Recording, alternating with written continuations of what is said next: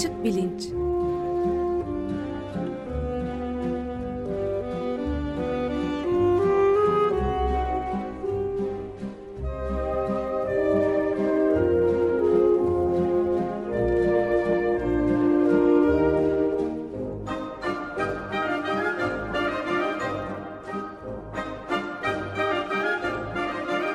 Güven Güzeldere ile bilim ve felsefe sohbetleri.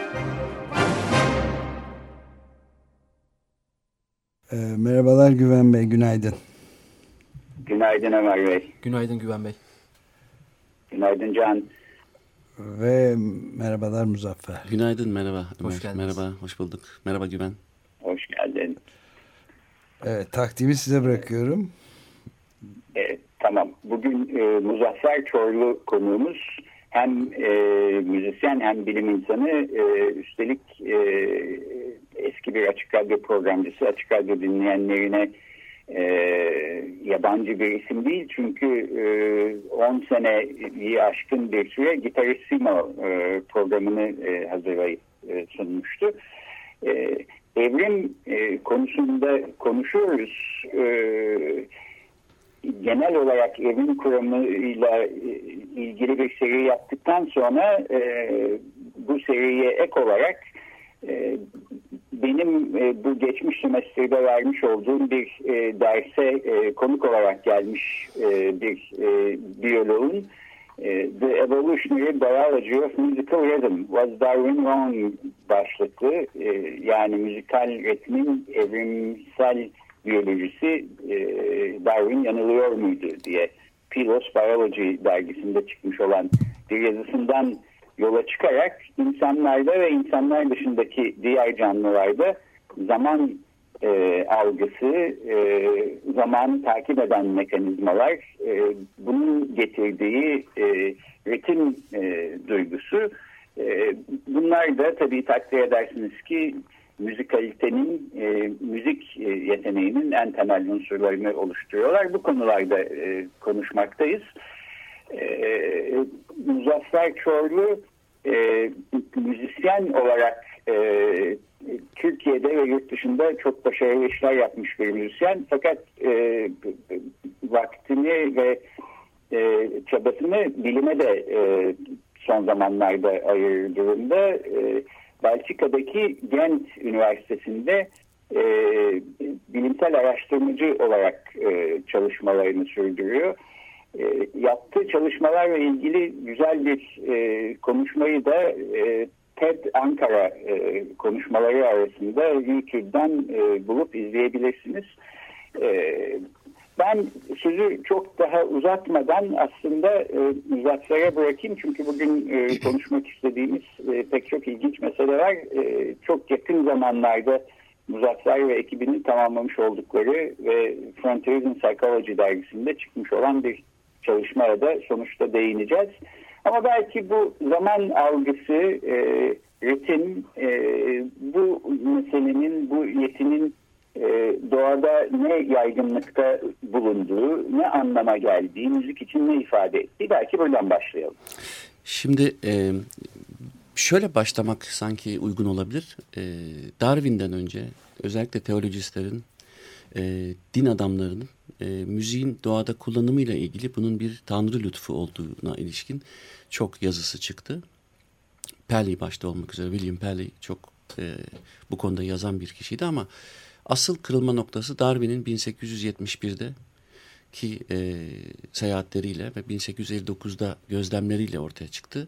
Darwin der ki kuşlar e, başta olmak üzere ses çıkartmak ve de o sesi harmonik ve melodik yapıya büründürerek yani bizim belki bugün müzik diyebileceğimiz yapıyı kullanarak çiftleşme faaliyetlerinde avantaj yarattığını, dolayısıyla da seksüel seleksiyonda e, önemli bir parametre olduğunu bilimsel olarak e, ilk söyleyenlerden birisi. Yani bizim bu kognitif müzikoloji, yani kognitif müzikoloji başlığı altında toplayabileceğimiz bu bilgilerin aslında temelinde bunun bilimsel olarak incelenmesi ve bunun evrime ışık tutacağı fikri e, tahmin ediyorum eğer kaçırdığım bir literatür yoksa 1854 yine Charles Darwin'in e, Descent of Man adlı kitabının e, üçüncü chapter yanılmıyorsam orada özellikle ayırdığı bir konudan çıktı. Fakat tabii günümüzdeki... Evet doğru. Ben de aslında bu programın başında e, atıfta bulunduğum e, Anil Patel'in e,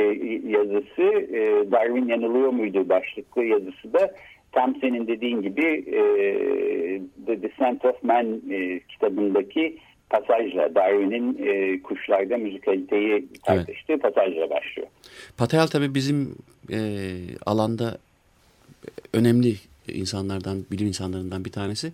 Tabii onun daha çok çalışmaları e, manyetik rezonans üzerine ve senkroni üzerine. Hatta papağanlarla yaptığı bir çalışma vardır belki fark etmişsinizdir. Evet. Ee, o, hemen oraya gelmeden önce şunu bağlamak istiyorum. Burada önemli olan soru şu. Eğer müzik hayvanlar başta olmak üzere e, canlıların hayatta kalmasına ilişkin bir fonksiyon sağlamışsa e, bu bunu nasıl test edebiliriz? Gerçekten öyle midir? Yani bunu bir hipotetik bağlamdan daha çok ayakları yere basan, objektif bir şekilde ölçmek mümkün müdür? İşte onunla beraber yani bu fikirle birlikte Viktoryan dönemi sonrasında çok büyük çalışmalar oldu. Günümüzde son 20 yılda yapılan çalışmalar işte EEG olsun, ERP, işte fMR, e, MR teknikleri olsun. Bizim artık direkt beyne bakabilmemizi, hakikaten beynin hangi bölgelerinin uyarıldığına bakarak daha bilimsel çıkarımlar yapmamıza imkan veriyor. Ee, burada beni heyecanlandıran bir soru vardı. Şimdi tıpkı çocukların çikolata yedikten sonra artık bağımlısı olmaya giden hani bir anda çünkü çikolata yani şeker ve yağın hayatta kalmaya yönelik özelliklerinden ötürü çocuk ilk karşılaştığında yüksek bir dopamin salgılıyor beyin. Çünkü tam bir hayatta kalma e, kombinasyonu olduğu için ve o bir bağımlılık yapabiliyor. Her türlü dopamini neredeyse harekete geçiren bir sürü işlevde olduğu gibi. Steven Pinker e, dedi ki e, müzik aslında bir e, auditory cheesecake'tir. Yani işitsel bir çikolata diyelim. E, niye böyle düşündü? Çünkü e, bir kere müziği duyduğumuz zaman ki son çalışmalar gösteriyor ki müzik dopamini harekete geçiren en önemli auditif şey. Mutluluk hormonu değil mi dopamin? Yani hor, hor, e, yani bir salgı. Yani evet serotonin de hani mutluluk hormonları ama aslında şey yani nörotransmitter diyelim. Neyse yani önemli olan insanın müzikle karşı karşıya kaldığı anda e, bir limbik beyin yani daha bizim düşünmemize yol açan üstteki beyinden daha önce evrimselleşmiş olan kısmının aktif olması. Dolayısıyla e, iki önemli e, bulgu bizi artık şu noktaya getirdi. Bunlardan bir tanesi Neandertaller ve Homo sapiensler e, müziği kullanıyorlardı. Fosil kayıtlarında larynx gelişimlerinden anlayabiliyoruz bunu. Ama bir o kadar da e, dilden önce geliştiğine dair bulgular artık netleşti. Yani konuşmadan önce müzik vardı. Evet, Steven Pinker'ın burada yanılabileceğini e, varsaymamıza imkan veren bir özelliği var. Eğer tıpkı e, evrimcilerin dediği gibi eğer müzik bizim konuşmamızın temeli ise hani bonoboların, şempanzelerin nasıl anlaştığına bir dikkat edersek e, pigeon, pi, e, frekans ve ritmi değiştirerek modifiye ederek birbirleriyle duygu alışverişi yapıyorlar. Yani ses aslında komünikatif bir e, hava moleküllerinin e, değiştirilmesiyle üretilmiş bir araç. E, fakat eğer dili bulduysak müzik sayesinde o zaman hala niye müzik var? Demek ki e, müzik dediğimiz ya da ses çıkartma teknikleri bizi konuşmaya götürse de müzikten kaçmamışız. Bununla ilgili çalışmalar daha çok hormonal düzeyde işte özellikle sosyal e, bonding, e, sosyal birliktelik e, ses çıkartma sayesinde oluyor. Kaldı ki işte temporal beynin yan kısmında e, hem sosyal faaliyetleri denetleyen aynı zamanda müzikte de e, aktif olan bölgelerin varlığı bize diyor ki müzik bizim kendi alanımızı koruduğumuz bizim derken atalarımızdan kuzenlerimizden bahsediyorum şempanzeler bonobolar falan e, hem alanı korumakta hem de çiftleşmede avantaj yaratan bir araç olarak kullandığımız için e, çok farklı şekillerde gelişmiş olsa da bizim aslında hiç müzik duymamış. Hatta Tom Fritz ve arkadaşları bizim enstitüden e, Gana'da bir klasik müzik, klasik anlamda hiç müzik duymamış kişilere Beethoven dinleterek yine limbik sistemde hareketleri amigdalada korku merkezinde bir takım hareketleri e, gördüler.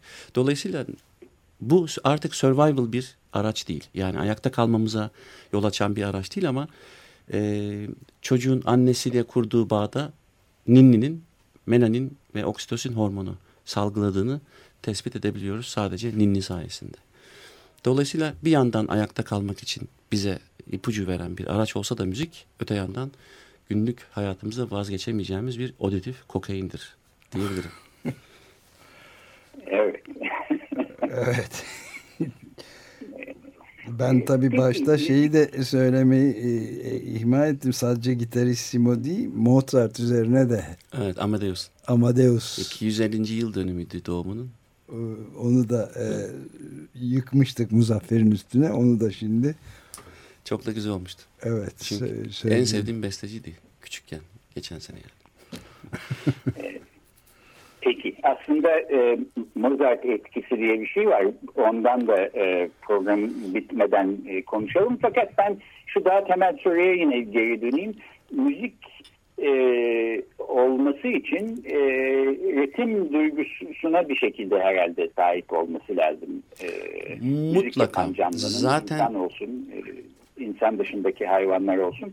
E, buradan biraz bahsedebilir miyiz? Ritim olması için de herhalde zaman algısı yani zamanın ne hızla ve ne şekilde akıp geçmekte olduğunu takip etmemizi sağlayan bir e, sinir sisteminde öyle bir e, yetenek olması gerekiyor. E, buradan başlayarak biraz ilerlesek. Tamam. Şimdi burada e, hani zaman algısına girmeden önce buradaki anahtar kelime senkronizasyon. Yani e, en iyi senkronize eden hayvanlar arasında bonoboyu sayabiliriz. Yani duydukları iki sopayı bir arada hani iki sopayı birbirine vurarak bir ritim çıkaralım ve işte aşağı yukarı şöyle bir şey olsun mesela. Bu en iyi buna en iyi senkronize olan hayvan e, bonomolar. Ne demek senkronize ee, olmak? Yani onunla aynı anda aynı ses çıkartmaya çalışmak. Ha, evet. Bu insan için çok kolay bir şey. Çünkü senkronize olabilmek sadece motor korteksin hareketliliğine bağlı değil. Bir o kadar da bizim e, kortikal hareket yani e, şu anda en son gelişmiş beyin kısmı yani dış içeriden dışarı evrimleştiğini düşünürsek beynin en üst kısmının hareketiyle ilişkili. E, bonobolar dahi sadece 8 kere devam edebiliyor. Yani 8 kereden sonra onlar da şaşırmaya başlıyor. Hmm. Yani senkronize olmak insana özgü bir şey. Bunun sosyokültürel tarafında şöyle düşünebiliriz. Yani biz senkronize olduğumuz için aslında binaları yapabildik belki. Hani iki taşı bir, iki, üç diye kaldırıp üst üste koyabildik. Dolayısıyla senkronize olmak burada anahtar kelime ve bu insana özgü bir şey. Ee, bazı balinalarda bir iki e, papağanda ve bonovolarda çok az da olsa var. Üzerinde çalışmalar devam ediyor. Fakat tahmin ediliyor ki işte ön beyin dediğimiz veya beyin e, e, kabuğu dediğimiz bölgelerin iç bölgelerle aynı anda hareket etmesiyle çok ilişkili olduğu için hayvanlarda da o bölgelerin henüz insana göre daha primitif düzeyde olmasıyla açıklanabilir olduğunu düşünüyoruz bu durumun. Dolayısıyla senkronizasyon e, zaman algısından da önce gelen bir şey. Çünkü iki e, tık arasında, iki ses arasındaki zamanı insan tahmin edebiliyor. Fakat o tahminin dışında bir de o tık dediğim sesin bir de e, fiziksel, akustik özelliği var ki işte bonobolar onu duyarak bir, bir süre gidebiliyor. Ama bir süre sonra devam evet. edemiyor. Bu atıfta bulunduğumuz Patel'in yazısında da aslında e, dikkat çekilen noktalardan bir tanesiydi. Yani doğada kendi başlarına e, herhangi bir sesle senkronize şekilde mesela el çırpan, ritim tutan ya da ona göre e, e, elini ayağını ya da kafasını sallayan e, hayvanlar neredeyse yok denecek e, kadar az. Patel de bunun nedenini soruyordu.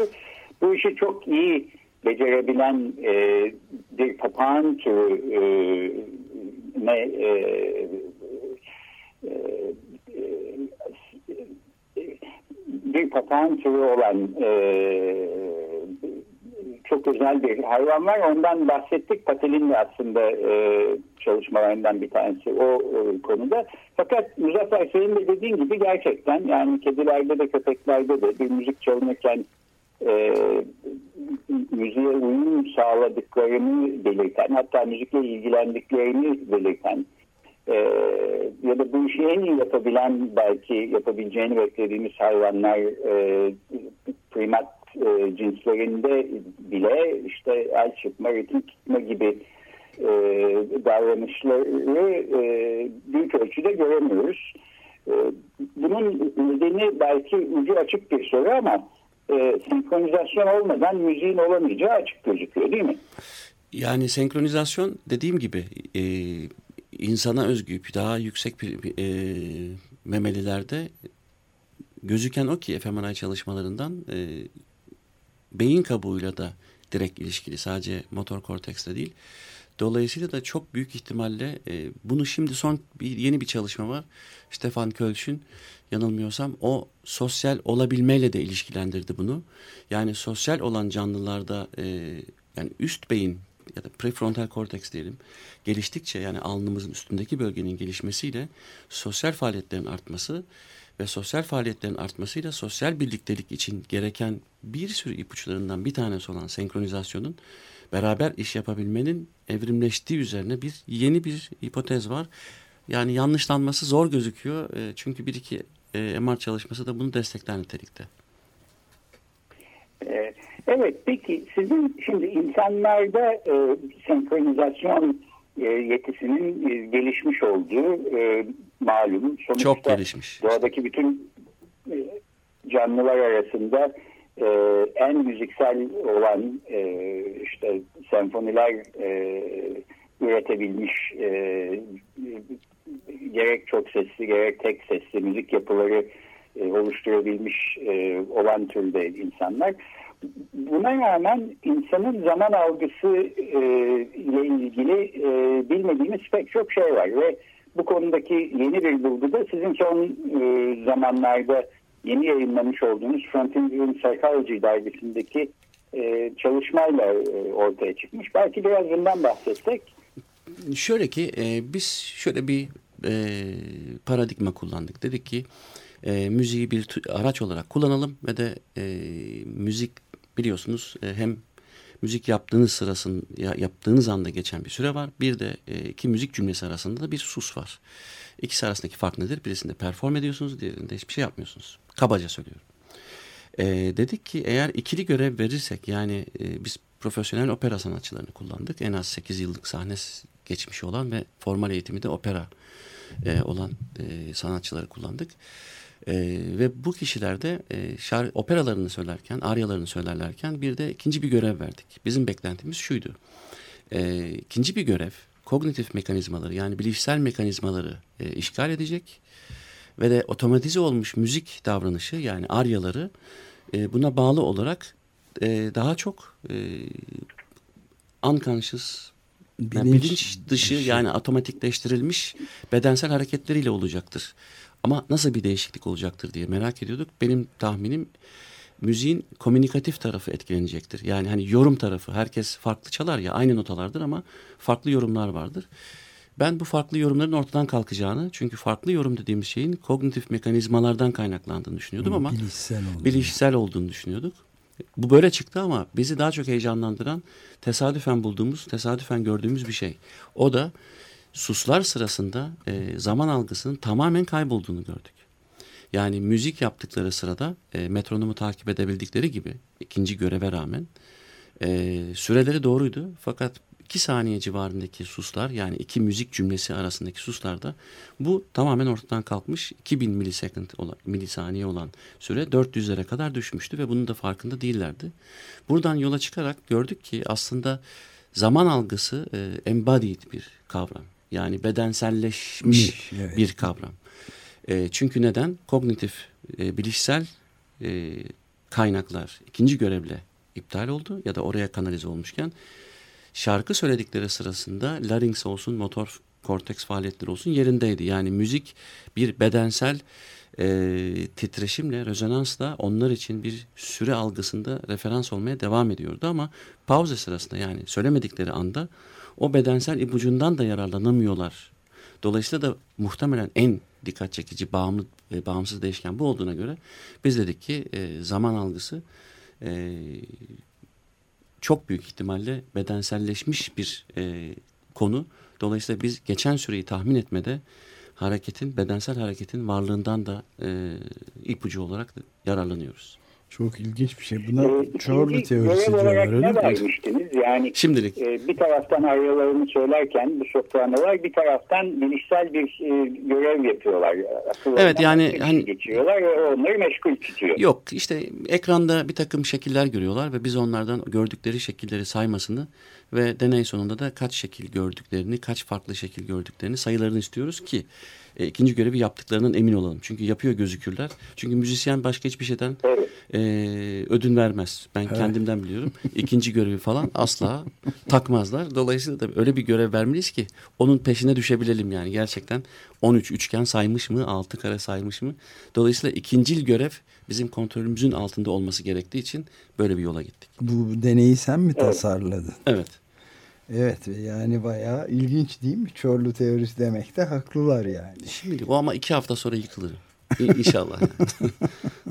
e, şimdi tam yakaladık yeni. Çok mutluyuz bundan. Yani, yani yayınlanana kadar yani yayın sonuna kadar geçerli. Sonrasını bilemem.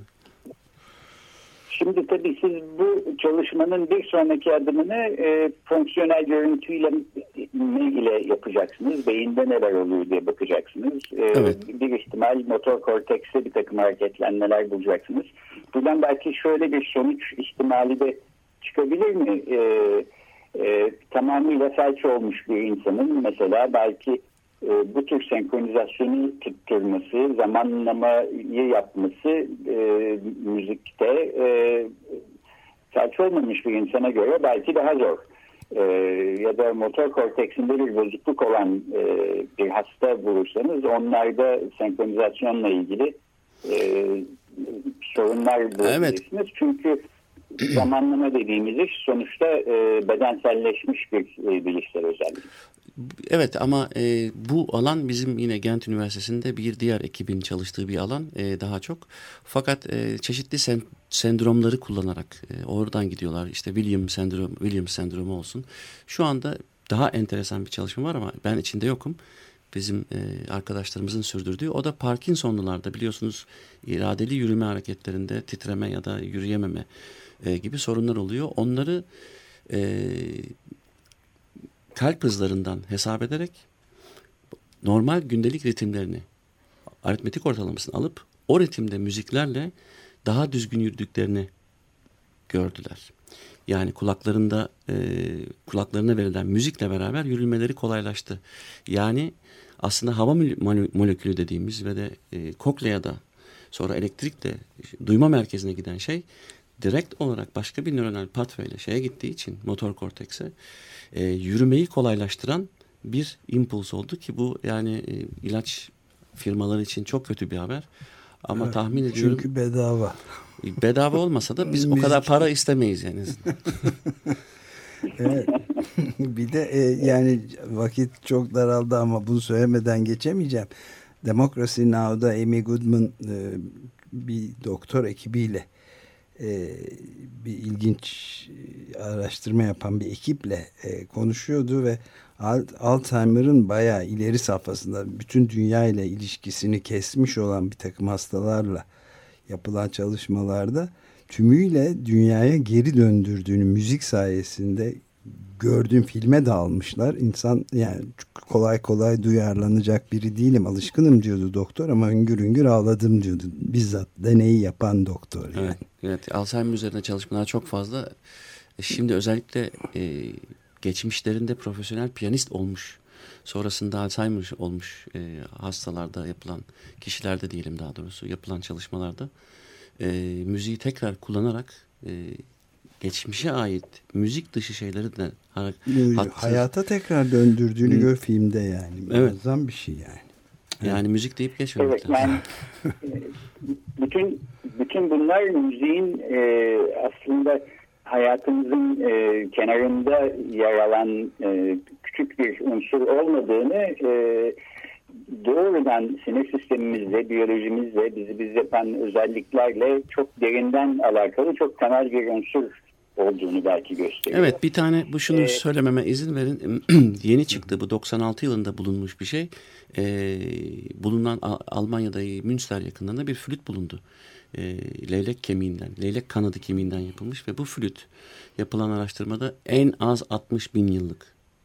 Ve e, blues, pentatonik e, boş tel şeylerde yani flütü çaldığınızda notaları tek tek blues pentatonik yani Neandertaller bildiğiniz bluescu.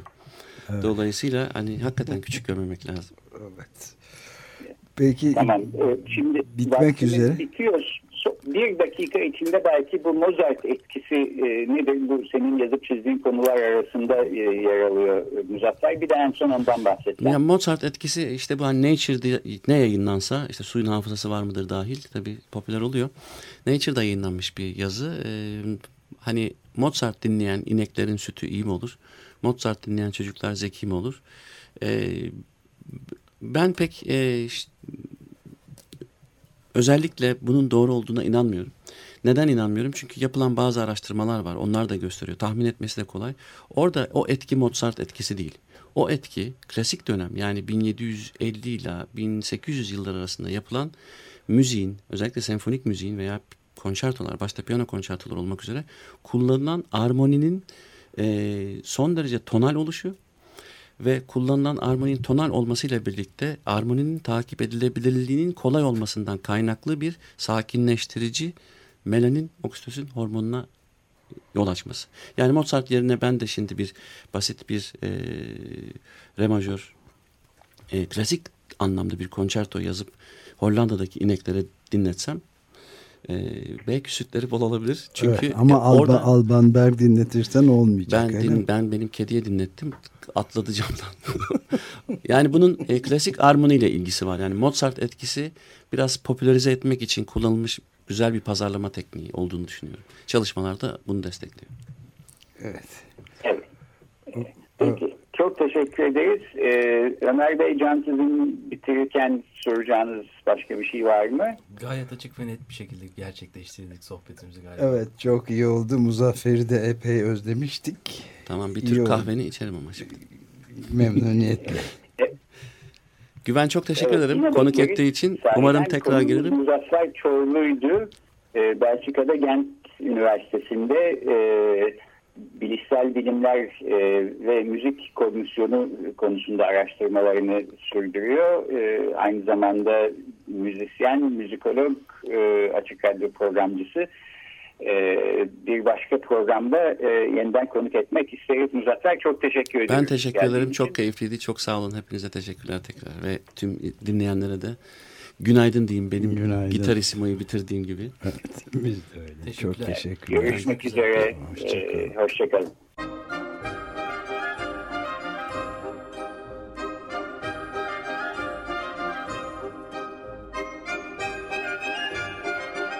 Açık Bilinç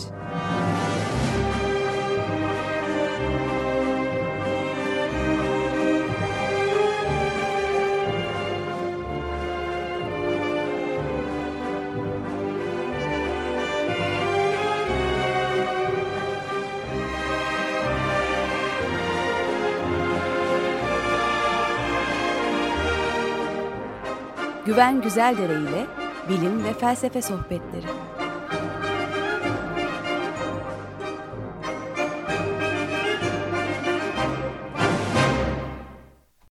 Açık Radyo program destekçisi olun.